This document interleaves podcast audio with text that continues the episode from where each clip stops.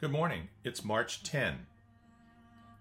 Welcome to Doing Life, daily devotions for finding peace in stressful times. This is the audible companion to the book of the same name. Today's topic Faking It. Jesus said to him, If you can, all things are possible for one who believes.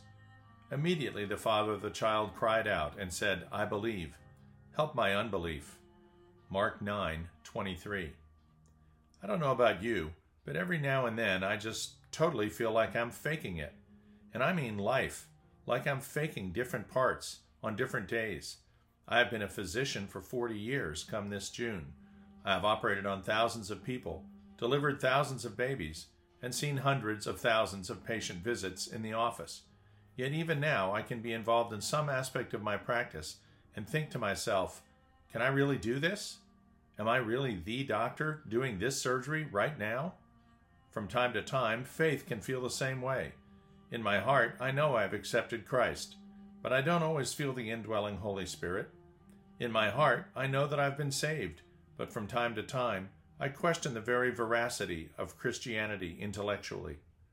Despite years in my church, years professing my faith, even years in seminary, I find myself occasionally dissecting my stated beliefs from the logical and scientific perspectives that made up large parts of my education.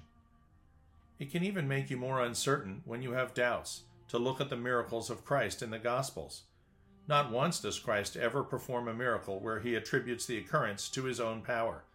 Every time he either attributes the miracle to the faith of the ones involved, Luke 5 12, 7, 7, Matthew 8 2, 9 20, Mark 9 16, 9 27, performs the miracle to instill faith in an individual for the first time, John 4 46, 5 1, Mark 1 23, or performs a miracle to teach a lesson to the Pharisees, Matthew 9 2. A centurion wished Jesus to heal his servant, but had such faith even as a Roman soldier that he was confident the Messiah could do so with just a word, not even coming to his house. Matthew 8 5.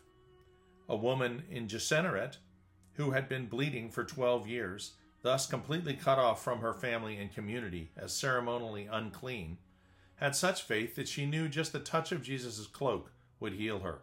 Matthew 9:20. And so it did.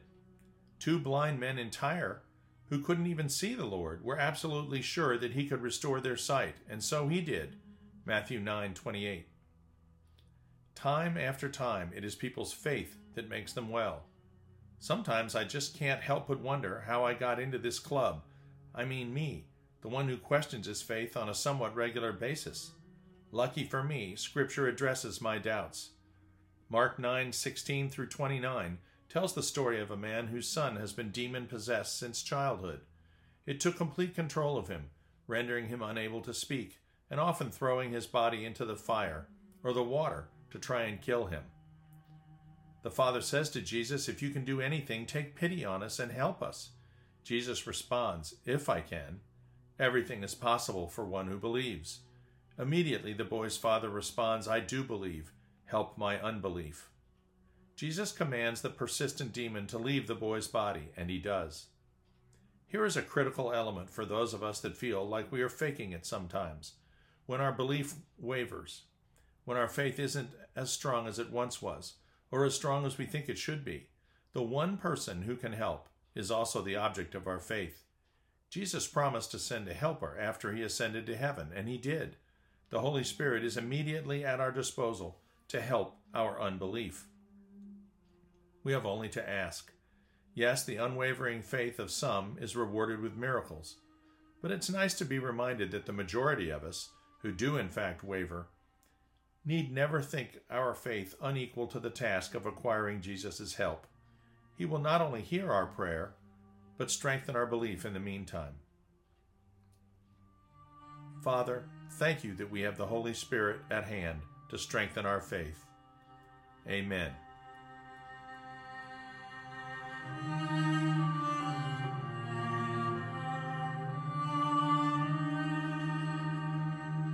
We'll see you tomorrow